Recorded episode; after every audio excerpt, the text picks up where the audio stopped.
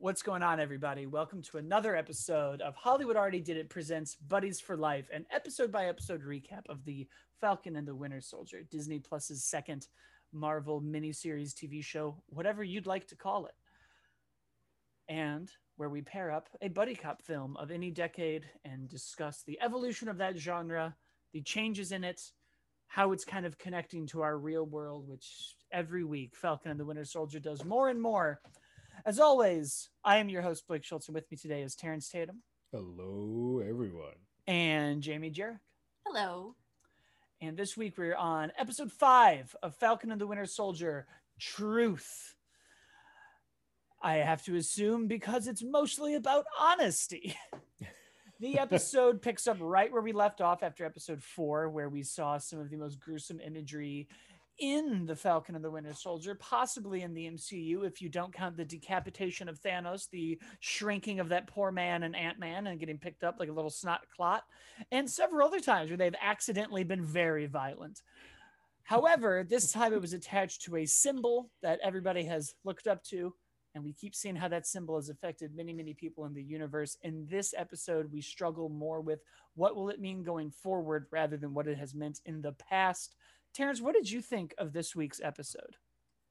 Uh, it's it is not my favorite out of the, like I, I like the previous two episodes more, but there are some very hard hitting things in here that will forever sit with me. This this episode unpacks some things that I I didn't I wanted them to get into that I did not think they were going to. Um, starts off with the whole basically Walker having PTSD and kind of just freaking out. But the bread and butter for me for this episode is Sam sort of this whole series now it is clear what it is. It's Sam's sort of earning the shield, but earning it by having to dig up and go and, and, and destroy some of the archetypes of what we think that shield means or what America means. Like the flag, I mean, this is sort of what's happening in the real world. The the flag and, and all of that don't mean the same for everybody as as it does for a certain group of people. And sort of that's sort of what Sam has to uh, come to come to grips with. And he goes back to um, meet the original the original uh, black super soldier and Bradley, they have a conversation. And Bradley's like, "Hey, yo, n- this world is never going to take a black Captain America ever. And if you're a black man and you want to be a Captain America,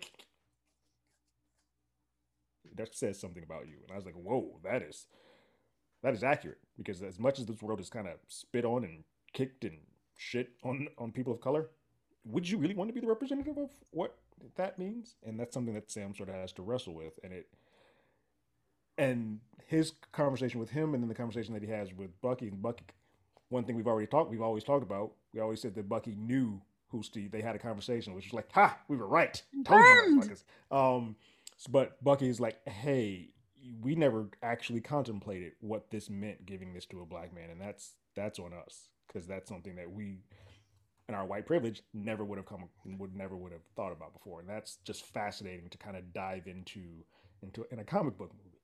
But it's just fascinating to sort of play with that type of stuff. I was like, oh wow I didn't think we were getting there. Um, and it's this pen, penultimate episode is does a great job of just putting a lot of breadcrumbs on the board for whatever we do in the finale. It takes some off because we Zemo is sort of easily just sort of removed but uh I also think that they're that's setting up for stuff in the future because we don't just mention the raft for the hell of it. Yeah. Um, I totally agree. Uh, it wasn't my favorite either, but still, I mean, so powerful. And I totally, it's, we, I really never saw this coming in terms of the subject matter, and it and it makes me so happy that they're that they're going there um, because they didn't have to, but they should have, uh, and uh, and it's it's refreshing to see, and uh, and it was weird because and I told you guys before we recorded that I I watched um, the trial of the Chicago Seven and Judas and the Black Messiah this week, and it, it's weird because those movies take place in like '69 ish, and then to go and watch the Falcon and the Winter Soldier, it's very oddly dealing with similar subject matters, except it's fictional, whereas those movies are about real people. And it's a little disheartening that it's like, I mean, those movies are new, but they take place then. And we're just, you know, we've discussed it before with these buddy cop movies, whereas just nothing has changed. And um, and a good way to make change in media is to put these stories in the most famous franchise in the world. Um, is bring stuff attention to stuff. Um, so that's pretty cool. Um, but uh, for me, um, you know, as just a simple white lady, certainly uh, the chord that struck hardest for me in this episode was the appearance of Julia Louis Dreyfus. Contessa. I mean, that was pretty fucking awesome. Uh, I That was pretty pretty awesome. when she showed up. So that was that was the highlight for me. Just to see Julia Louis Dreyfus in the MCU and knowing that she's coming back is so She's having fun. Uh, clearly, I mean, I guess we. This is one of those ones where Disney was like, "Hey, we had a plan. She was going to show up here first, but f it here." Yeah, it's interesting seeing everything out of order. I'm hoping she still is in the Black Widow movie where she was meant to make her original appearance and that we're not just cutting around or however we're going to do it. I, I have to assume that that's still there. But this might have been my favorite episode because they did a lot of the the stuff that I keep saying similar to WandaVision that we're never going to get in a movie. We're never going to have Bucky and Sam Bond over building a boat in a feature length film. We're never going to see just Sam doing target practice with the shield for 20 minutes. Which is We great. have an entire, I love, I could have watched it all day. It's so rare that an episode of TV can at the same time eh, express two of the whitest parts of me where I'm like, I really miss playing ultimate frisbee. But what of the systemic racism in America at the same time? it also really made me miss when I was more physically active and did martial arts. But there was a while where I was like, man, I miss tossing around a disc. Um, but I mean, we we open this movie with some of the best action we've seen, and some of the most film school symbolism that I will drink up like whiskey. Where we to get Sam to a place where he decides to be Captain America, we literally had to rip the Falcon off of him. We Yeah. had to destroy the wings and like peel them away. And that is the kind of like mise en scène 101 nonsense that I'm like, oh, it's so cool. we had to take away his original symbol to make room for him to grow. It's, it's amazing. It's fantastic. And then that shot ends with Bucky just like dropping the shield at him. Like, we're not doing this again. Don't F this up this time. Like, You know that's what? literally how he drops that to him. I don't know why this made me think of that, but the way he show throws that shield down and walks away made me think of at the end of Moulin Rouge when Ewan McGregor throws the money at Nicole Kidman and he's like, "Go be a whore." Well, it, it- it's like, directed. It totally had that kind of level of drama, and I and I love it. That's what I. That's what immediately came to mind. It's I love that directed movie, in such way. a way. I was sort of with you where I was like, is Bucky done? Like he, he throws it down with such disdain almost that a part of me was like, has he decided Sam is Cap and is just out? Like, what does this mean? Is he gonna just go reconcile the White Wolf and go back to the Dora Milaje and and then we get this scene with Zemo and this conversation with him, and we echo this back to the Civil War moments. That we mirror the shot with Black Panther of the dead. The living is not done with you yet. He gets taken away. We get another philosophical nonsense conversation from him about what it means to be a person and what it means to be a hero and why, blah, blah, blah, blah, blah, blah, blah. All great all fantastic. We get Sam. I don't think I can think of one other scene in any mar- superhero movie where a white person cops up to basically being white, the way Bucky does with Sam. The way he really is like, we didn't think about it. And the more I, I've said this on the show, I think a few times, it's really showing that Steve Rogers doesn't fit in this world anymore.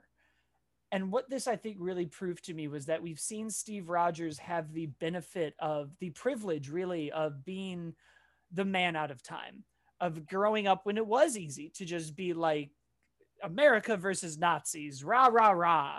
These are the bad guys and we are the good guys. And, you know, he's also from an era, they don't talk about this, but I, that generation, that age group, and then there are younger people who say it too, kind of grew up with that idea of just, we don't see color that was you know for so long what i heard well don't see color blake everyone's equal. Don't see it. And now that conversation is much more like see it, but don't treat people differently because right. of it. It's like I want you to acknowledge the fact that we are different. Just don't treat me like shit because we are.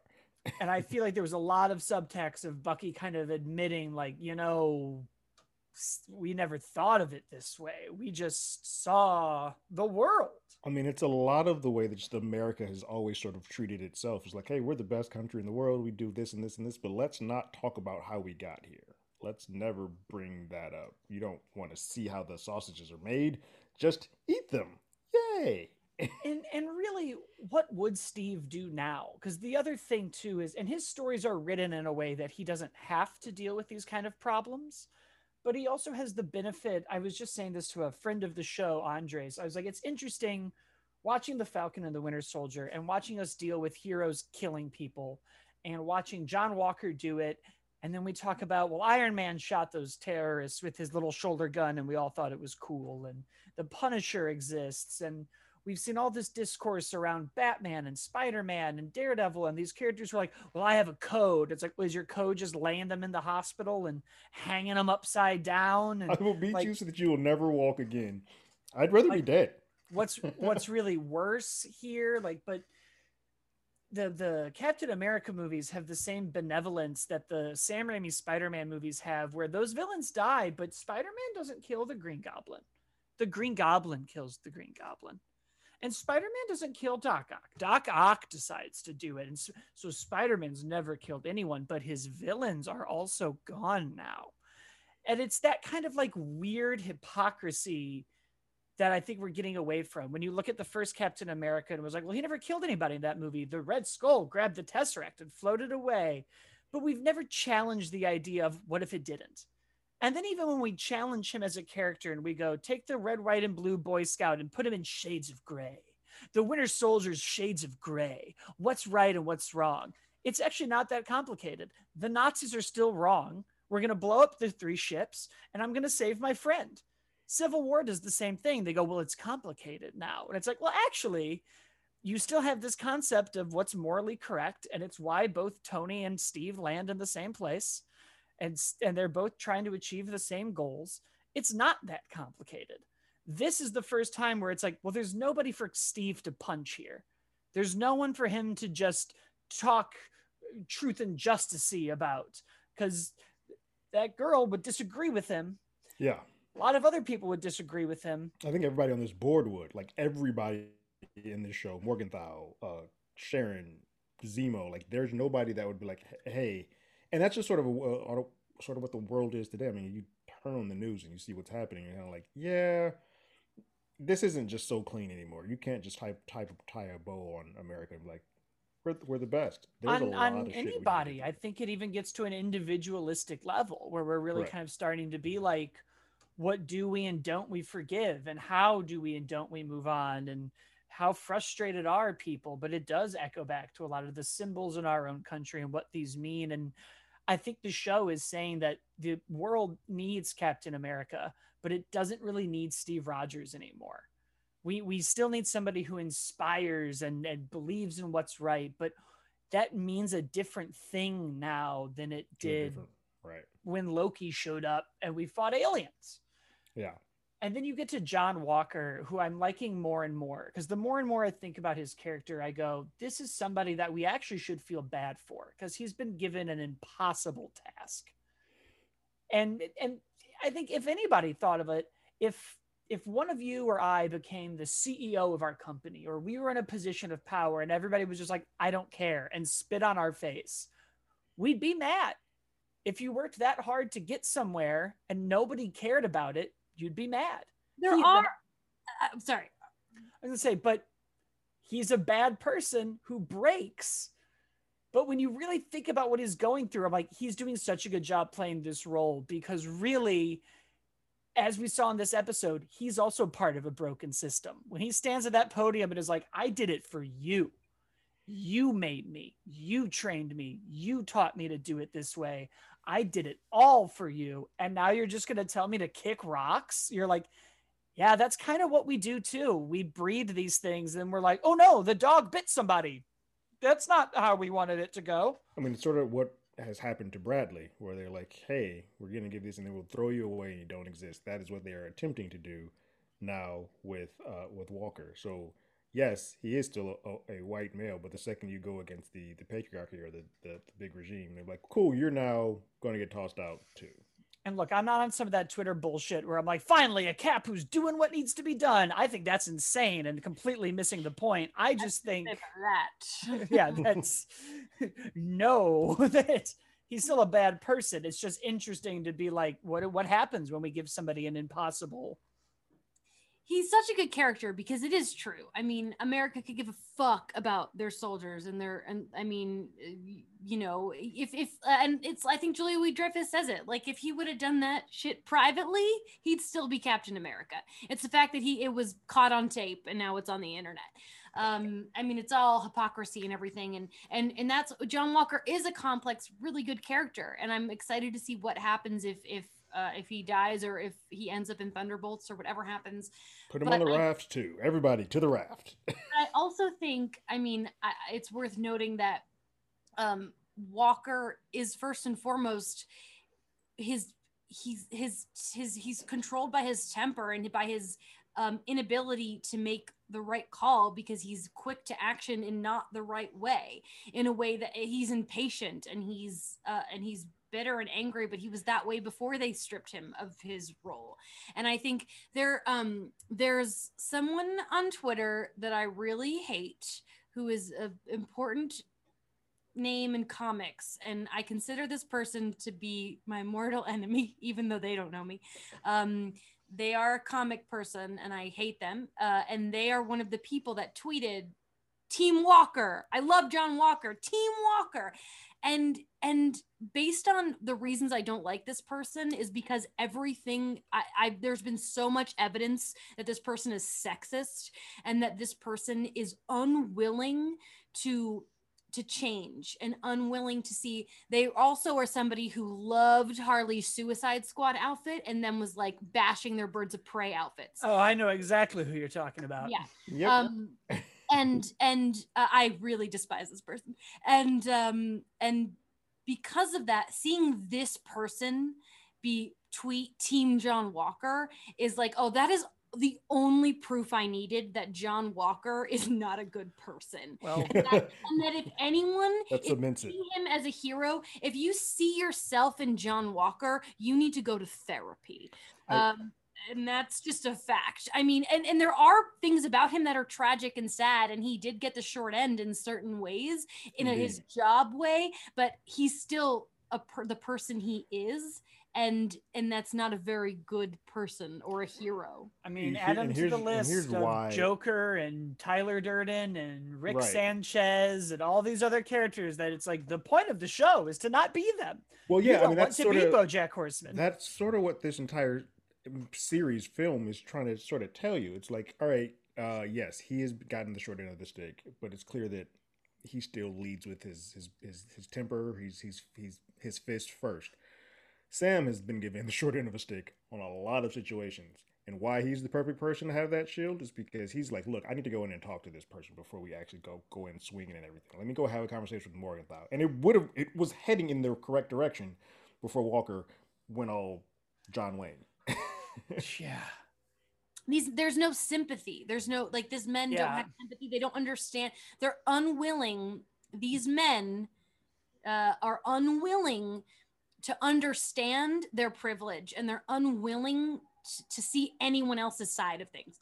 I did get in a Twitter fight once with this person I've been not naming, um, literally about it was about it's so stupid. I, I, never get in Twitter fights, but I got in a Twitter fight with this comics creator about the nipple double standard and why it's not really fair that men can show their nipples and ladies, yeah. and women can't. It's kind of insane. There's like no and and he kept doubling down and like really just well that's the way it is women can't show their nipples and that's just the fact and it's like they're just just refusal to understand why no if you can show your nipples i should be able to show my nipples they're just they're the same they're nipples yeah they're the exact same it's the exact same thing it looked like i was about to flash you but i'm not going but no i agree they are the same thing I, but that's a whole di- uh, line of dialogue about America and its sexuality of women, and it's that's Yeah. fine. that's a that's a A side story. layers. There's a lot Yeah. of I mean, it's I think you know, I have a lot of opinions on why we should be allowed to have everybody's nipples around. Yeah, should do whatever the hell. you want. Unfortunately, the Falcon and the Winter Soldier is not dealing with nipples.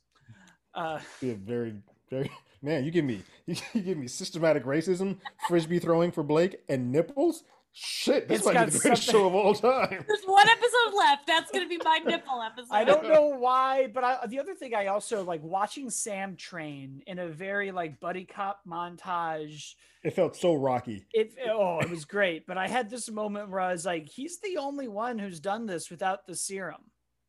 Like and he's that just actually he's makes just it doing those doing flips. it. Yeah, doing his flips, catching the frisbee. I was like, that's kind of badass. I will say though, I can't wait to see whatever Shuri has cooked up for him in that in that uh in that Wakanda. I will say, suit. pulp fictioning that suitcase is my one problem with the this episode. Oh, I just disagree. show just show me the reverse show shot. it to you. Just Uh, show it to me. Mystery thought- boxes never work. I think he's gonna show up in that USA Wakanda vibranium style suit, and I'm all gonna be I'm gonna lose my shit. Yeah, I thought it was honestly of um I think I said this on the Phase Zero podcast too. It's it was my favorite cliffhanger of the show. It's the first time I was like, yeah, this is a TV show, not a cut up movie. I'm I- excited to see that outfit. I really hope if you stayed for your mid credit scene and saw John Walker making the I I don't even know what to call it, the Marvel Legends version of this. The I could go buy it at Target I for was like, hundred yeah, the. Target. Yeah, I was like, sir, you do know everything else is made of vibranium. This I mean, isn't it- going to end well. A part of me is just like, it's gonna break, right? Because like he's a super soldier now, which means he can whip it really hard. right. It's It just shatter. it's just gonna break. Um, so I'm excited for that. I've said it before. There's not really a reason to me in the Marvel universe why we don't have a Wakanda vibranium shrinking Ant Man Iron Man suit yet. I don't know why all of these heroes who work together are like, well, I'm the Ant Man, I'll do my. so you don't get the shrinking tech. Yeah, You're Iron Man, which means you don't get vibranium. just right. You don't Like, get this. Just share it. just you should all be You know invincible. suits Tony could have saved had he just had vibranium. I, all the times when Cap's like, "Oh, I got shot. If only I had better armor," and Tony's like, "I summon thirty of them a day." it's like just make the man a suit. It really bothered me in Iron Man three when Rhodes is like, "Give me one." He's like, "Ah, they're all coded for me," and I'm like, "Shane Black, this is a stupid bit. Just have him have a War Machine outfit for." so it." there are fifty, and Pepper just showed up in one. I call bullshit. He's been spending this whole movie saying War Machine is better than Iron Patriot, and he doesn't have a War Machine outfit on deck. All right, let's talk about Rush Hour. I don't have any smooth Oh, transitions. shower. Yeah, it's uh, this is one that like like the the fir- our first chunk, our first four were very easy to connect, but this one is a little more difficult. Yeah, I we'll find it. Sometimes I just say we'll find it as we go. Um, I have Uh, to tell you guys real quick because I'm I'm like shocked. I said this to Blake earlier, but I am somebody who I have like a when it comes to movies, I got a steel trap. I rem- I can tell you what what every movie I've seen in theaters. I know all my movies. I really thought I had seen Rush Hour, but I'm like 30, 40 minutes into it, and I'm like, I I have not seen this movie before. And I've s- I- I've seen this movie so many times. I was reciting stuff with them Yes. as it was going along. I Uh, really liked it. Yeah it's a fun it's a fun ride it is it is a film that would probably have to change a lot of things being made today Yes. because there are a lot especially in current current current climate um because there's a lot of stuff that ooh uh and in fact my wife was off to the side uh and not watching it with me and didn't see me if I was taking notes or not. And she knows that Blake and I do another podcast called You Can't Do That Anymore. And she's like, Oh, this is going to fit on that show 100%. I was like, Oh, not for that one, but you are not wrong. Actually, no, we're gonna use this one to pair it up with an episode about systemic racism in America. So the year is um, 1998, and nobody knows yet that Brett Ratner is a monster. He's Ugh. only one of the most successful directors in Hollywood, and he has released Rush Hour with Chris Tucker and Jackie Chan. And if there was a better Venn diagram to just print money in 1998, I don't know what it is. The movie keeps Yeah. on going with its lethal weapon tone. We get a lot more slapstick. We have Jackie Chan, everything's a weapon in his prime. Chris Tucker at, at, at peak Chris Tucker. And I got to tell you, this time watching it, I could just feel like Brett Ratner somewhere was like, "Come on, Chris, you know why everyone's watching it. Urban this one up a bit." I was like, "How how bad do you think he was on this set?" Because because oh boy. It's, it's funny knowing Ratner and what he's what we know of him now. There were certain scenes like the whole uh, Jackie Chan, and it's it's still funny because it is like a fish out of water, and he's hearing uh, Chris Tucker say, but him saying the N word, you're like, this is one of those things where Brett Ratner's like, this is gonna be great, guys. It's gonna be a good time. Let's go ahead and do this. I really was struggling with that moment because I'm like, in the context, it's it is funny and it, yeah. and it works because he doesn't know what he's saying. Right. But in the reality of the world, Jackie Chan still had to say it, and it's so it's like still makes you uncomfortable. yeah. And I imagine at the time it hit really well, um, and I'd imagine even with black audiences as well. it played well. Like I was in the theater for it. It, it hit. It hit. It, it hit quite well. Um, I don't know if it would hit as well today. Exactly. Yeah. Yeah, I Um, think we used to be a little bit more. Uh, it's hilarious, and you're Yeah. right. This scene plays because he's he's acclimating to a culture. He has seen Chris Rock do it in the scene before, and he says it with his big Jackie Tucker. Chan grin. But it also it, it doesn't really exist other than to like be kind of funny and then show off Jackie Chan doing stunts. It doesn't Mhm. further the plot or the story He or the characters. Learn what he did wrong. Right. There's not it's not like him and Chris Tucker have a scene after where he's like, now hold on. They don't have like the 48 hour moment that Eddie and Nolte sort of has. Like, yeah, what you're saying is you're being a bit of a dick. Um, they don't have that type of situation. This one's more played for laughs, and it, it like I said, it works. It's just uh, this is this is that hybrid because both like Chris Tucker was coming off of Money Talks, which was Brett Ratner's other film, and it was huge. Like that did re- way bigger than it had any right to do. And then Jackie Chan is known for like, hey, this guy does all his stunts, and so this is that perfect marriage of like, let's merge those two together. And so you can see exactly when they're like, all right, at this point, Jackie Chan, go do Jackie Chan. And he we do a full on like 10 minute stunt stunt sequence. And it looks great and it fits within the story. It blends pretty well. It blends less in the subsequent sequels, but this one is a pretty good marriage of the of the the two versions of those those stories. Um Well, and I think it's also important to note, as we noted many times in our WandaVision podcast, and anybody who's noted anything when we've talked about Power Rangers will note, is that progress takes time.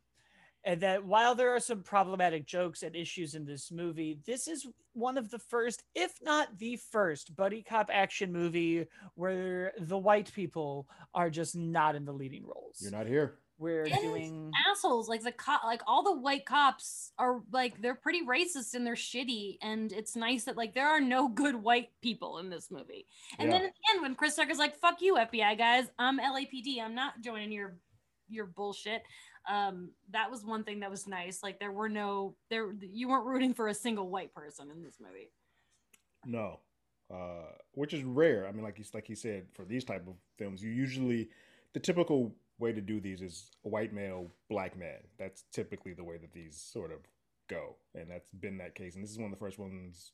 Bad Boys domain two black men, but this is the first one where like we're gonna take two different ethnicities and and merge them together, and not neither of them will be white. Uh, and it was fun. Um, it didn't. It was weird because I remember the time of when this came out. I remember it being big. It it played more as an urban film. We sort of we sort of put Jackie Chan in that. Hey, you're allowed to the cookout situation, like type of situation. That's sort of where he he fit into that, and that's sort of what those movies had become. Um, and I remember the the fever that when Rush Hour Two came out shortly after, it was like a huge phenomenon for this entire for these for these films. Um, much the film was much much uh, worse, but but it was still uh, fun. Like, oh, I can't wait to see these two together again because it's just a, it's an energy these two have. Well, that's how most of these movies. or happening They've been talking about four since the camera stopped rolling on three, that's what i thought and uh, they still on TV, are running out of time. So they're running out of time. Obviously, going. they're going to have to use a different director. Um, but I know this was a TV series for a hot second too, and it didn't take off. So uh, and chris kind of quit hollywood he did. yeah, He did. He, I mean, he was on fire, and then he just took off. Um, came back and did some smaller stuff. he's so good in silver linings playbook Silver Linings, yeah, nine like- years ago Yeah. Um but even like but before that he had a huge like gap of time before he was Mhm. he was doing anything else. Uh it it's funny because he was it's sort of in line for a while there to be the next Eddie, um, and his trajectory was heading that way. Like he was doing some different stuff, like Dead Presidents. He was great in a drama. He was great in Fifth Element. I love Fifth Element. Yeah, Fifth Um, Element's amazing. And then this was sort of his leading vehicles. And then after the Rush Hours, he just dropped off the planet for a bit. And I don't know if, what it was or, or what he was doing, but yeah, he sort of stepped away. Um, I wouldn't and- be surprised if he was like Brett Ratner treated me like shit. Hollywood treated me like shit. I was gonna say I think it's a very similar Chappelle story where he just kind of one day was like, "This is all crazy." like, yeah, yeah. But outside of that, the movie, you know, this is a very interesting movie because I I often try very hard to find the like the depth and the influence and what did it do and how did this further. And every now and then you have a movie like this that just sort of is good. That just kind of is like it didn't really say too much deeply. It we didn't break the genre. We weren't making omelets in the kitchen. We weren't innovating. It's just like this was just a good script with great chemistry. They bring up the war song. The biggest theme is really Chris Tucker thinking he wants to be part of an institution and then saying he wants to be part of the LAPD, which, like, great personal moment, weird now. It's an odd choice now. yeah. Even in the Um, 90s, that's a weird choice. This this is. had to be I- right I around. Like this has to be the Reginald Denning OJ. Like I feel like yeah, like I feel like he either way, no matter what. the timing-wise, LAPD w- couldn't- did not have a great track record No. in the 90s. No. Uh, Can't- not can't that cops have ever really had a great track record. Y- you know, Yeah, I mean, it, propaganda it always is gonna sneak in. Like it, it's so funny because this movie it does the very like the simple A to B of like let's connect these guys. These guys are two fish out of waters to each other. They don't really like each other. And then like, hey, we don't have much depth on the scripts to sort of put them together. Let's have them sing war to each other and sort of bring them together. And then let's have a quick dialogue about how their fathers are both were former cops and cool. Now they're B- BFFs, and that's sort of what turns them from being. I don't really want to hang around with Lee anymore. To like, Lee's my dude. Let's go. yeah Um, they kind of have like the deepest it really gets is symbols are dumb and legacies are dumb and like pave your own way right like that's kind of we have these conversations about their dads and getting out of those shadows and being their own person and these ideas of like being part of be it a family or the FBI and then kind of being like I am going to go do it myself which Yeah. again when you're leaving one institution for another institution it leads me to believe that the script didn't try to get deeper than it was because that's I don't know kind of like not wanting to work at Amazon so you can go work at Walmart uh, you're just kind of trading out one for the other yeah, FBI in this case being Amazon and Walmart being the LAPD of course. Uh, there naturally. one thing that I really my like my favorite moment in the whole movie was not a purposeful moment. It was in the bloopers in the end. Uh, in oh those are the best parts And I love the rush hour bloopers. yeah they're really good um and it's you know jackie chan is this brilliant man who has who's who's talented in so many ways and he speaks two languages uh, if not more. I don't know if he speaks anymore i don't know. Um and so yeah his english isn't amazing but he can speak more languages than me and he can speak more languages than chris tucker and and in in the in the end credits they chris is like has to say something in um mandarin i think. Um and uh and he can he's struggling and jackie chan's like see It's I- you make He's fun like- of me 'cause I think it was only three words. line." I think he only had to do three words Mhm. that, and, And- he was like, he can't even say this. I have an entire. See how hot it is for me, and he was just kind of joking. But I was like, yeah, that's he's not wrong. No, it's people who who English is their second language, and you know, you know, I just binged all of Modern Family, and uh, and uh, Gloria gets it all the time, like makes fun of her accent and everything, and occasionally it's brought up. It's like, bitch, no, I speak two languages. This is my second language. I'm not stupid.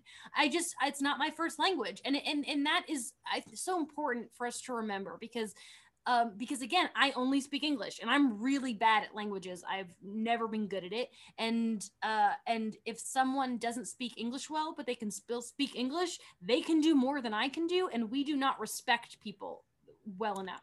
I mean, that's Um, why the whole the whole response that because Jackie doesn't speak for the first part of this, and he Mhm. just lets Chris Tucker goes, and he's like, no, I, can- I, I can speak. I just let you speak, and I'm just gonna hear you say because you're saying a bunch of dumb shit, and once once you say something worthwhile, I'll I'll chime in. I think that really for me was the hardest pill to re-swallow on this movie of like I don't I don't really want to watch him make fun of Jackie Chan not being able to speak English for 10 minutes. It's a it's an They're both so much better than this. Yeah, so it's an interesting beat that happens when it was happening. I was like, oh, and he goes to this like, I'm gonna drop you off at uh, Panda Express. I was like, oh, oh, this is some of this stuff is Yeah, there's a lot of like, ooh, guys, I know it was the late 90s and we just didn't seemingly care. There's a part that I mean, it doesn't happen because it it happens when he gets kicked. He's about to say, I'm going to slap the yellow off of you, but he is kicked before the yellow part comes out. And I'm like, I am so glad that he got kicked in the head right there because I don't know if that would have still Yeah, worked. in a very in weird context of this way, similar to the Marvel heroes who like kill people, but then are like, "Oh, should we have done that?" Uh, I feel like Hollywood executives would be like, "We'll be racist until it's too racist." Like, I there's Yeah. so many bits that are like, and right here is where they're gonna say it, but then they're gonna get cut off, Yeah. and it's like, okay, well, you spent the whole movie being xenophobic, so I don't know that this really is saving the, the I guess the Joker in the card deck doesn't mean much. Yeah, I guess this is a good line to have in the sand, but it feels like there was a lot of sand that we could have moved up. It's weird because I think part of the reason I thought I've seen this movie before is because there are moments I've seen a million times, and one of those moments is Chris Tucker yelling, uh, "Do you understand the words coming out of my mouth?" That that's like famous. there are Him cla- yelling that his here, yeah. delivery, and and it's Chris Tucker, so it's the delivery of that is funny, but but but that it just oh Well, God. that's uh, that's a part of a lot of the lines in this movie where it's like in lesser hands, in lesser capable hands, a lot of the stuff would have come off much more hateful and harsh. Because Chris Tucker is doing it in his his high pitched voice, it's, it's sort of like, all right, I I can I can accept, and it, it's- you're doing like the spoonful of sugar type stuff when you're doing the medicine. Like, all right, cool, I can kind of take this, um, as opposed to somebody who's it doesn't feel as hateful. It just feels more like, oh, this guy's a, he's a he's an idiot. He's and you can sort of accept it more Yeah. in that. I also think there's a weird underlining thing in some audiences where they're like, well, the black person and the Asian person can't be racist to each other. But if it was a white person saying, if like Jim Carrey was doing it, You're right. we would have been like, oh no. Correct. That there's probably some of that too, where it's like, oh, they're being sort of being racist to each other. They're like, well, that's more acceptable. It's not a majority, of, uh, like a, a, a white person saying it. Then we're like, hold on, stop the movie. Both of these guys need to we need to get this in this now. Uh, some other fun bit of trivia that I just learned is that Rush Hour was the catalyst for Rotten Tomatoes. Really?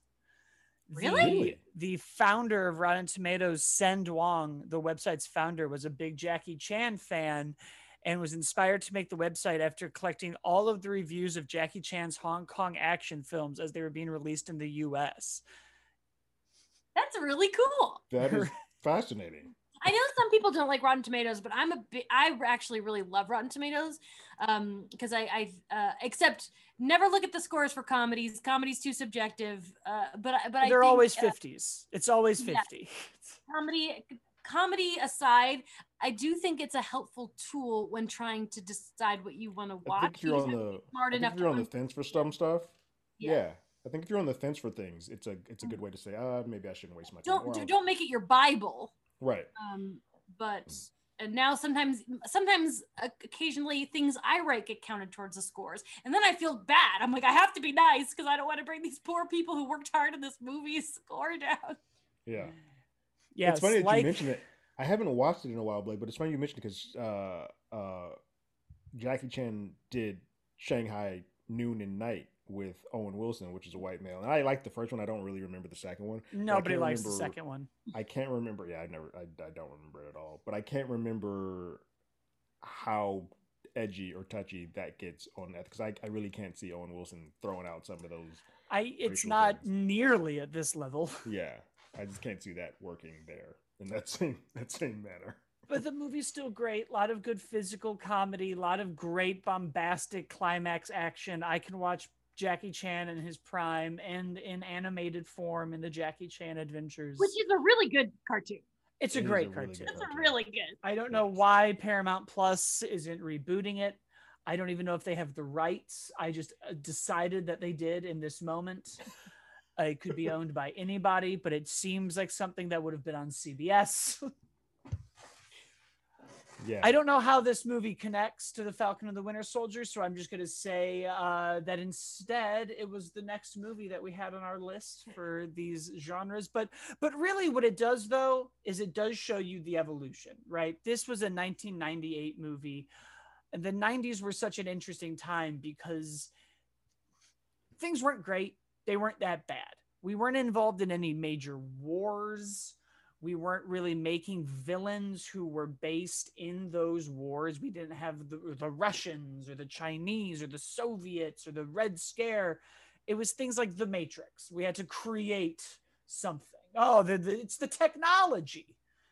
And I think Rush Hour kind of has a little bit of that, where it, it echoes a simpler time, but it was like, we don't really need to put any super depth into this movie. We're just going to have audiences sit back and have a good time. And when you look at where we are now and what the Winter Soldier is doing and what this genre is doing, that Hollywood has been doing forever, it, it is becoming a tool to teach. And I think Rush Hour has that in some ways. I think we have moments of Jackie Chan saying the N word and then getting karma for it, but he doesn't get educated about it we have Chris Tucker making all of these negative assumptions, but it's for comedy and not for the education's sake. And now Falcon and the Winter Soldier gives us another racially tense story. And instead of just leaving these things to the side, it's become the meat of the story. Where I, I think we're seeing the evolution here of like, it's for the comedy, and we're just sort of crossing our fingers that you walk away a better person. You got it, right? Don't say the N word in bars. Don't make fun of Asian people. They'll understand. Where Falcon and the Winter Soldier is no longer assuming we will understand. Right. They're like, let's let's talk about this. We have to have a conversation. Guys, this was my favorite episode. I still am a little concerned that we're not going to get everything we want in the finale. There's That's one more fear. left. Because I mean, it's probably only going to be no more than an hour, but there's a there's quite a bit of stuff that needs to. I would like to. I would like to get. Doesn't need to, but there's a lot of stuff that I would like to get tied up, and I don't necessarily think we're going to get all of. I mean, we still don't even know who the power broker is, do we? No. We're all just assuming it's Sharon. Sharon. We're just. I think that's the red heron. It's a I red herring. The red, red heron. heron. Yeah, the red Sharon. Um, Especially because she just keeps dropping into the middle of an episode, like, oh, she hasn't been around, and she just shows up on the phone, like, for a quick 10, four minute sequence of her on her phone, and like, and then that's it. I'm like, this is a little. You I keep hope bringing we get her up, more. Misleading us, yeah. Yeah, I really think that I genuinely think we are going to get a season two called like the new Captain America and the White Wolf or something like that. Like I really like I like WandaVision was a clear one and done. You cannot have a WandaVision season two, but right. I think we are gonna get another Bucky Sam show, but they're gonna it's gonna be retitled with their new moniker. Yeah, I think he. I don't know, I, Jamie. I think season two of WandaVision is just gonna be a bunch of podcasts that Wanda likes, and they're gonna uh, have a lot of philosophical conversations, and we'll see the evolution of the audio medium. I like it.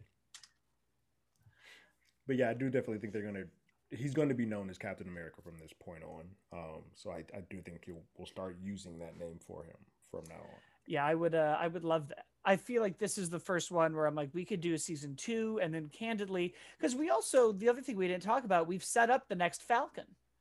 He gave those wings, and so I'm like, yeah. well, we could, we could keep going. Yeah, well, I think Joaquin is going to be a part of the, like the Young Avengers for sure. New Falcon. I think that that's hundred percent happening. Yeah, there are a lot of threads like breadcrumbs in here. The whole Contessa thing. You don't get Julia Louis-Dreyfus to be a one-off. No, no, no. She's, She's either yeah. pretending to be blind in Arrested Development. or, it did make me think of that because of like the courtroom vibes. I did think of Arrested Development. A part of me was like, I'm so excited for us to get Daredevil back on the table and just see all the memes of Julia Louis-Dreyfus in Arrested Development. I love that like Julia Louis-Dreyfus is Chris Evans' biggest crush, and they put her in after he's after he's gone for Chris Evans. He's... in the comics, the Contessa and Cap, I think, have a little fling. So I, I bet you he's feeling a little bitter right now that he's not getting his uh, JLD. he's, uh, he's somewhere on the moon. uh, he's not. He's in the ground. He's six feet under. Yeah. Captain America's dead. Is he? I, I thought they kind of implied it here when Bucky was like, "Look, it doesn't matter what Steve thinks. He's gone." And right. I was like, okay, I feel like that means Because also, like, he'd be watching all of this unless he teleported back to his Unless other he went world. back his old person. Yeah, but I yeah, think he went to like the the timeline he's supposed to be in. But if that timeline mirrors our timeline outside of small differences, there should be a John Walker messing stuff up there too. And he yeah, would- but no, because if in that timeline he there wouldn't be a cap replacement. It wouldn't. It totally he wouldn't need to be replaced. I I don't think he was when he went. I don't think he was. Oh, like, because that cap would have stayed. yeah. Oh, good point. They would have. Oh. just, they would have probably used his blood. Like here, he- he would have Yeah. actively just given away his his blood. Oh, like, Jamie, that's a good me. point. There's like a, they wouldn't have gotten to the point. You Where they wouldn't have needed, where to they were testing a bunch of other people to test it. They're like, well, Oh, we still have the person who's actively the super serum, so we'll just use it. We'll take his blood, and he would have willingly given it. It's a good point. I didn't If it's even that. another timeline, because that's still a gray area. Uh, The writers and directors cannot decide, but you know who can decide? Loki. Yes. yes, I'm so excited for Loki. I and I can't wait wait. for our Loki show. So Oh, this, I love this series, but this is a series that I have not been watching at midnight. Loki, I will be watching at midnight. I watched this time. one at midnight. After I saw that bloody shield in the morning, I hopped on at midnight. Way easier than the WandaVision servers. I'm already awake at, at midnight. I don't go to bed till 2 a.m. anyway, so there's no reason for me not to watch it at midnight. On that note, I No, think that's it, guys. Yeah, what- Uh, exciting way to end my bedtime. I, I were just not segueing well. I had nothing to get us to Rush Hour. I had nothing to get us to the connections to Rush Hour to Falcon and the Winter Soldier, and I have nothing to get us to the end. you could do just like Rush Hour when they don't have anything, just like let's just sing War together and close it out the film. I don't know that anybody wants to hear us sing War, but if you want to try it, what is it good for? Absolutely, nothing. nothing. Guys, that's our show. Uh, please still give us five stars after that beautiful rendition of War. What is it good for? Then you can, of course, follow the show on YouTube. You can hit subscribe or on the Apple iTunes app where you hit subscribe. You can do those two things. You can go to Twitter at HollywoodADI, on Instagram at Hollywood Already Did It. I'm at, as always, Blake. Terrence at Terrence Tatum. Jamie is at Jamie Cinematics. We, of course, do another show Terrence already mentioned called You Can't Do That Anymore. I, of course, do another show called How Do You Figure about action figure collecting. And Jamie has all of her work on comicbook.com and sometimes appears on Phase Zero. Name. And follow me on Letterboxd because I'm really obsessed with Letterboxd now. and if you want to see my three letterbox D lists, the Spider Man movies, the MCU, and Star Wars, they're at, as always, Blake. Uh, spoilers Spider Verse is the best one, Empire Strikes Back is the best one, and Winter Soldier is still the best one. Right behind it is Black Panther. I don't make the rules, but that is the correct order. And we will see everybody next week.